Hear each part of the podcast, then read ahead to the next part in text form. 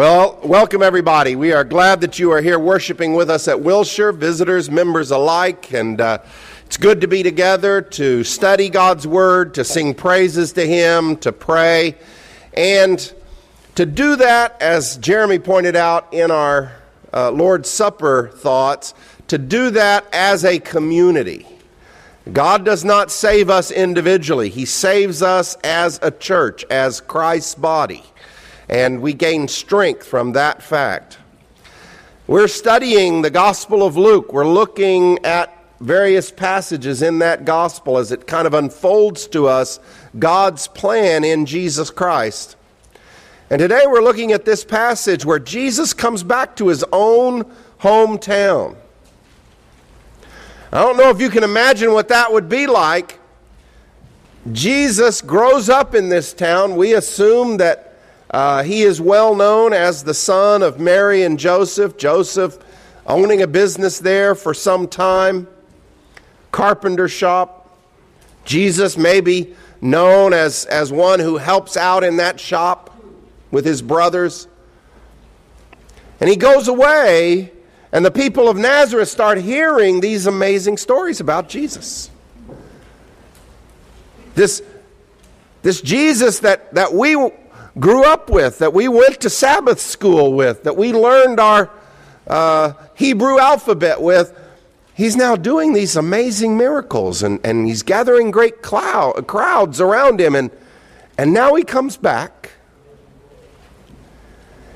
And, and because he's back in our town, the rabbis in our synagogue, the leaders of our synagogue, hand him the scroll and ask him to read.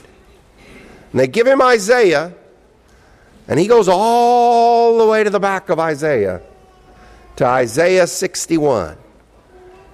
And he reads this famous passage, this passage that's really where Isaiah is using, I think, the imagery of the Jubilee year. And he says, The Spirit of the Lord is on me, verse 18, because he has anointed me to proclaim good news to the poor.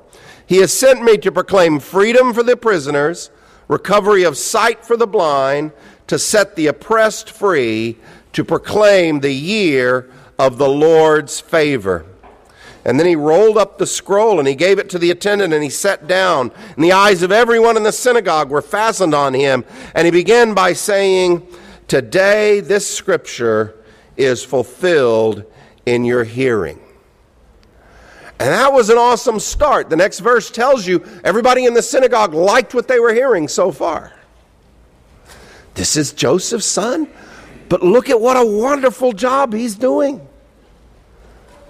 This is great. You know, this is preacher boy makes good. You know, our own. And he's out there making a name for himself. And he picked such a great passage to preach a popular sermon. How do you think the Jews of the first century heard this passage from Isaiah? Jubilee language. Set the oppressed free. What oppressed do you think they were thinking about?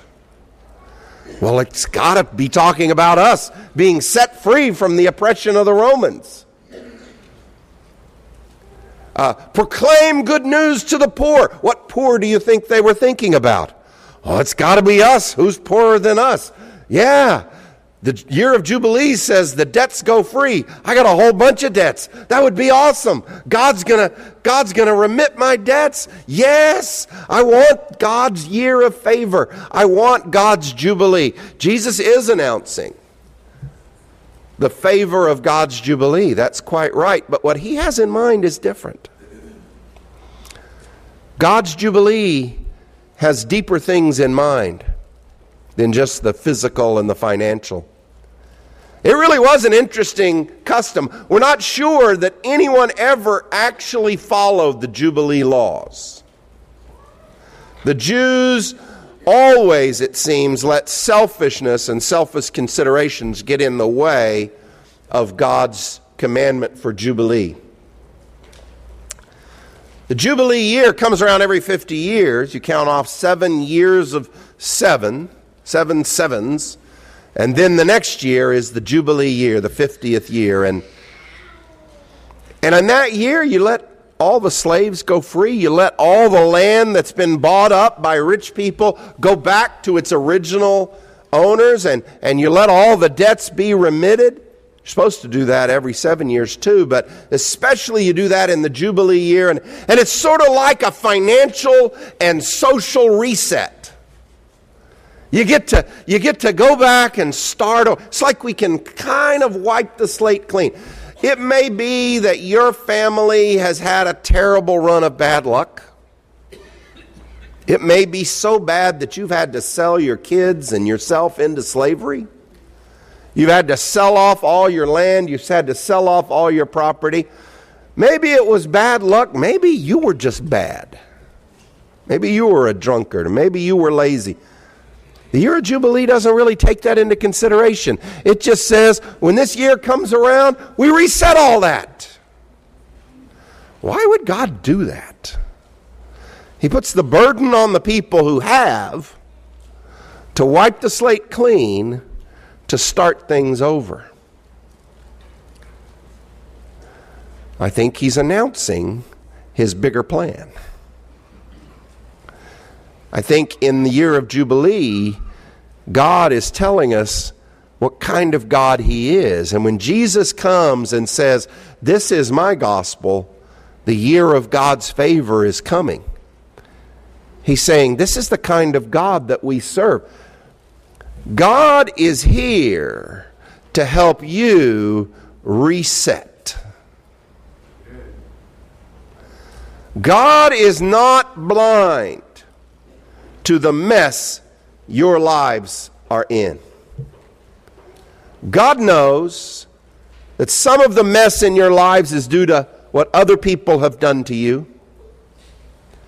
God also knows that some of the mess in your life, a lot of the mess in your life, is due to what you have done to yourself. And the year of God's favor means that God who is rich is going to help you reset. God proclaims his jubilee through Jesus Christ. Well, that's a great moment. The people may be misunderstanding what Jesus is saying, but Jesus is saying the favor is on its way. Now, Jesus immediately, he realizes who he's dealing with. Mark tells us that the people of Nazareth didn't really have faith. They didn't really believe in him. They kind of were flattered that he was from Nazareth and they were excited about that, but they didn't really have faith. And so Jesus says this Surely you will quote the proverb to me, Physician, heal yourself. And you will tell me, Do here in your hometown what you, we heard that you did in Capernaum. Truly I tell you, he continues, no prophet is accepted in his hometown. Jesus kind of turns and confronts them and says, Because I'm from here, you're going to have a hard time hearing the next thing that I say. You're happy that I'm making a name for myself out there? That pleases you? And as long as I tell you what you want to hear, you're going to be okay with that. But if I'm really going to be a prophet, someone who actually speaks from God, this may not go so well. That's interesting to me. God's favor can come through the unlikeliest people. One of the ways one of the ways that we like to get control in our religion and our religious practice is by sort of licensing who gets to talk to us about it. We feel comfortable when the people who talk to us about grace and who administer to us our ministry are properly credentialed. We like people who look like this. Well, maybe skinnier, but still look roughly like this. Maybe more like Jeremy. I, I understand. We like people who are properly credentialed. And it's not that God doesn't understand our status games, it's just that He doesn't care. he thinks that our status games often get in the way of the gospel. He thinks that oftentimes these status systems that we create start becoming stop being a help to us and start becoming a barrier to us. And so, what do you see again and again and again in the Bible story? Instead of picking Eli, God says, I'm going to talk through that little kid Samuel. Instead of using Saul, I'm going to use that shepherd guy, David. Instead of talking through the king, I'm going to talk through this weird guy with the hairy cloak, Elijah. God's favor comes through the unlikeliest people. Jesus has nothing to recommend him except that he's actually speaking for God. He's actually going to be a prophet of God. The next thing he says is what begins to set them on edge. I assure you, verse 25, I assure you there were many widows in Israel in Elijah's time when the sky was shut for three and a half years and there was a severe famine in the land. But Elijah was not sent to any of them, but to the widow in Zarephath in the region of Sidon. Ouch. That's an uncomfortable bit of Bible history. It's in the Bible. The people of Nazareth can't gainsay it because it's right there in their sacred text. They know that's true. God brings a drought, and then instead of taking care of some pious Israelite lady, God sends Elijah to take care of a pagan lady in Zarephath. Zarephath, by the way, was Jezebel's own hometown just insult to injury. And he goes there and he says, Make me some bread. And she says, This is like the last food I've got. If I make this for you, I was just going to fix this. It was going to be my son and I's last meal, and then we were going to die. And the prophet says, Yeah, well, make it for me instead. Just see what happens. And she does, and she's taken care of throughout the famine. We know that story people of Nazareth knew that story. Jesus tells that story not to illustrate faith, though. It's a good illustration of faith, but he's not telling it for that purpose. He's telling that to say, do you realize that when God's favor comes, it's not necessarily going to respect the boundaries you'd like it to respect? God may have a bigger love than you are willing for him to have. He's done it before, and he may be doing it this time as well. God's favor crosses boundary, boundaries that we think shouldn't be crossed. God's favor crosses boundaries that we think shouldn't be crossed. God's favor will not stay always in our comfort zone. And I've found this to be troubling to myself. I found it to be troubling to those around me. God is not calling us to stay just as we are. I know we've got a song that's got that theme to it, just as I am.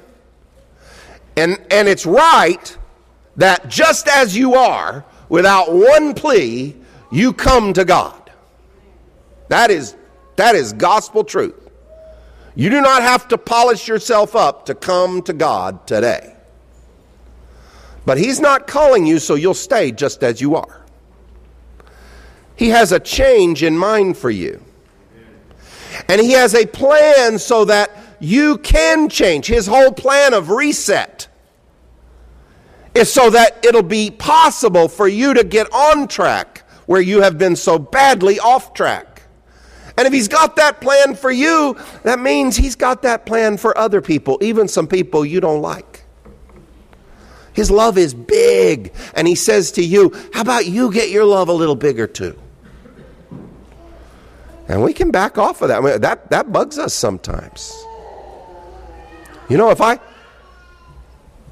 if I love people who are doctrinally in error, doesn't that mean I'm kind of approving of their doctrinal error? If I love Muslims, doesn't that mean I'm approving of a false religion? If I love Buddhists or I love people who are adulterers or liars or, or murderers, doesn't that mean I'm approving of all of that? I mean, really can't aren't I supposed to kind of keep my love in so that people will know what's good and what's bad?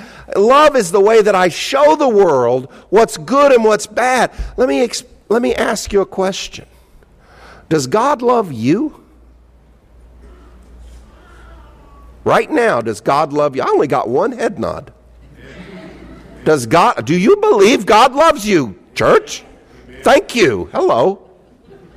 Wake and see up. Uh, God loves you. Does he approve of everything about you? No, he does not. He loves you and he is on the reset path with you. He is trying to pull you to be better. He loves you so that you will be better.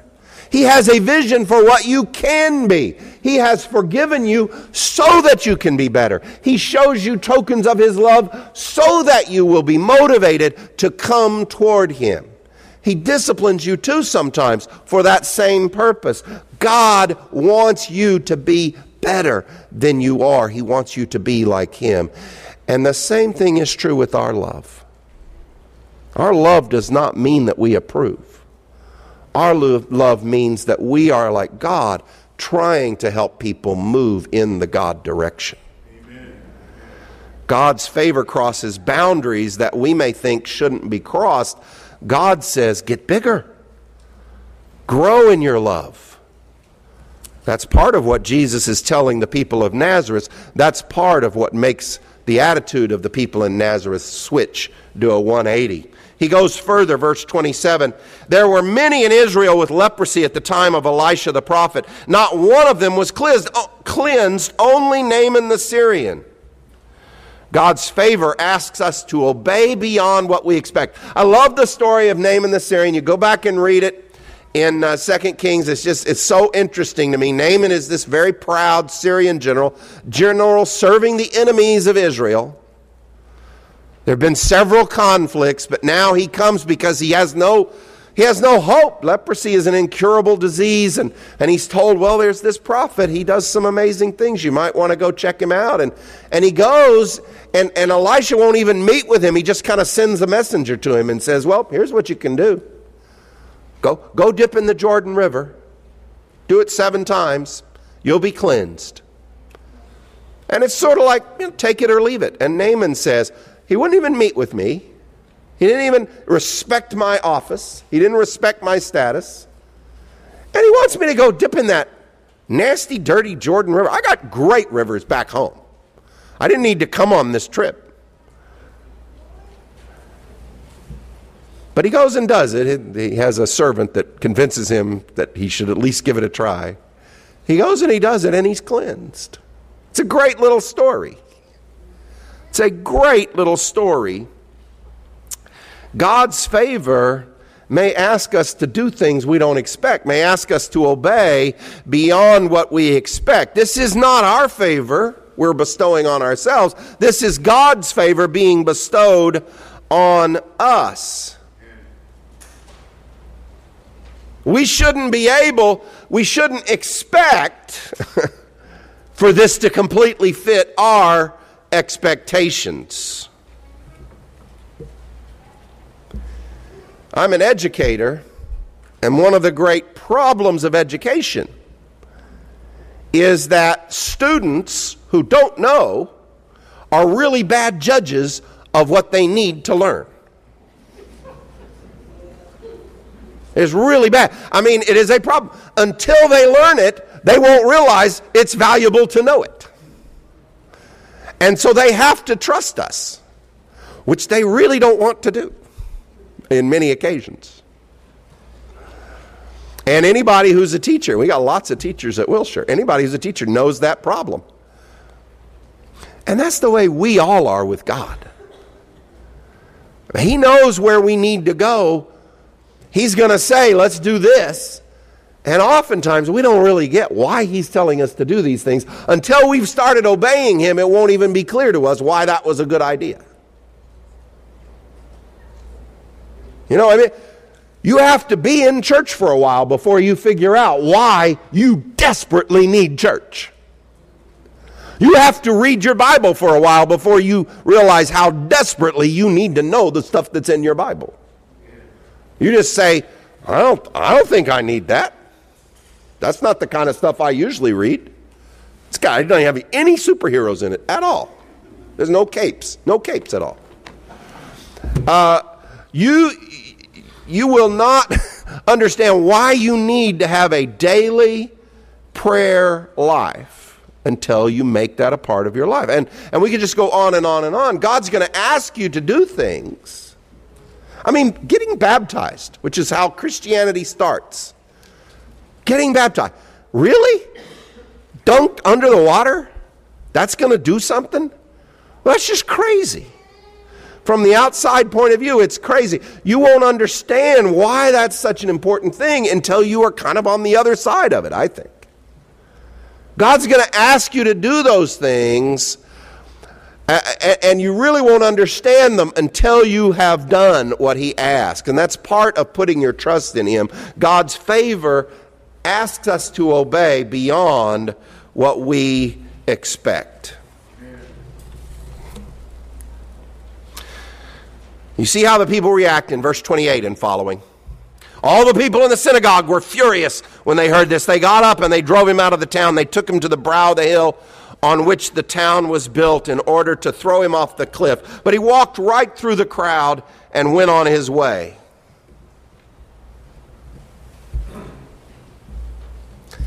In Hebrews, and actually in Ephesians, the Word of God is likened to, it's compared to a weapon. Do you remember what weapon that is? The sword. Why is it like a sword? Because it cuts. The Word of God cuts, it slices. And Jesus has taken the Word of God and he has cut the people of Nazareth, and they do not like it. He has dissected. He has opened up their hearts. He has exposed their prejudices. He has exposed the very things they don't want to hear. I want God to be on my side. I want God to be for the Jews. I really don't want God loving the Romans. That would be awful. I don't want God loving the Gentiles. That would be terrible. God for us, not God for them. That's a bad idea. And they are furious because the Word of God has come and been laid against their hearts. And they're going to kill Jesus if they can do it. He is asking them to change.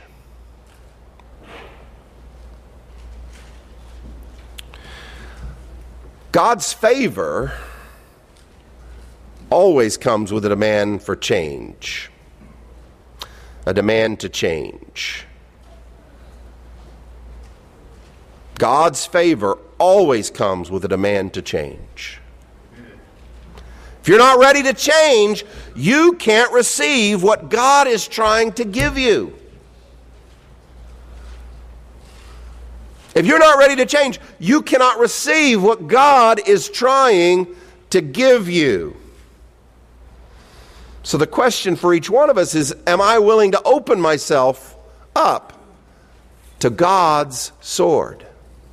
to God's surgery, to God's scalpel. Every one of us have tumors that are eating us up from the inside. And God wants to get them out. God wants to not just deal with the surface, He wants to get into the inside of what you know is wrong. And if you'll let Him, He will give you freedom. But there will be some surgery required. If anger keeps reasserting itself in your life, God can help you with that, but there will be some surgery required. If secret lust keeps tripping you up and casting you down into the dirt. God can set you free from that. He can give you freedom. But there will be some surgery required. That's not a surface operation, that requires someone going deep. If envy is constantly stealing your joy, God can give you freedom. But that is not a surface operation. That requires God to go deep to give you freedom. And the question is are you willing to open yourself up so that God, through Jesus, can do his work? The year of God's favor, God's offer to make a difference, to reset, to set us back where we need to be so that we can actually move forward.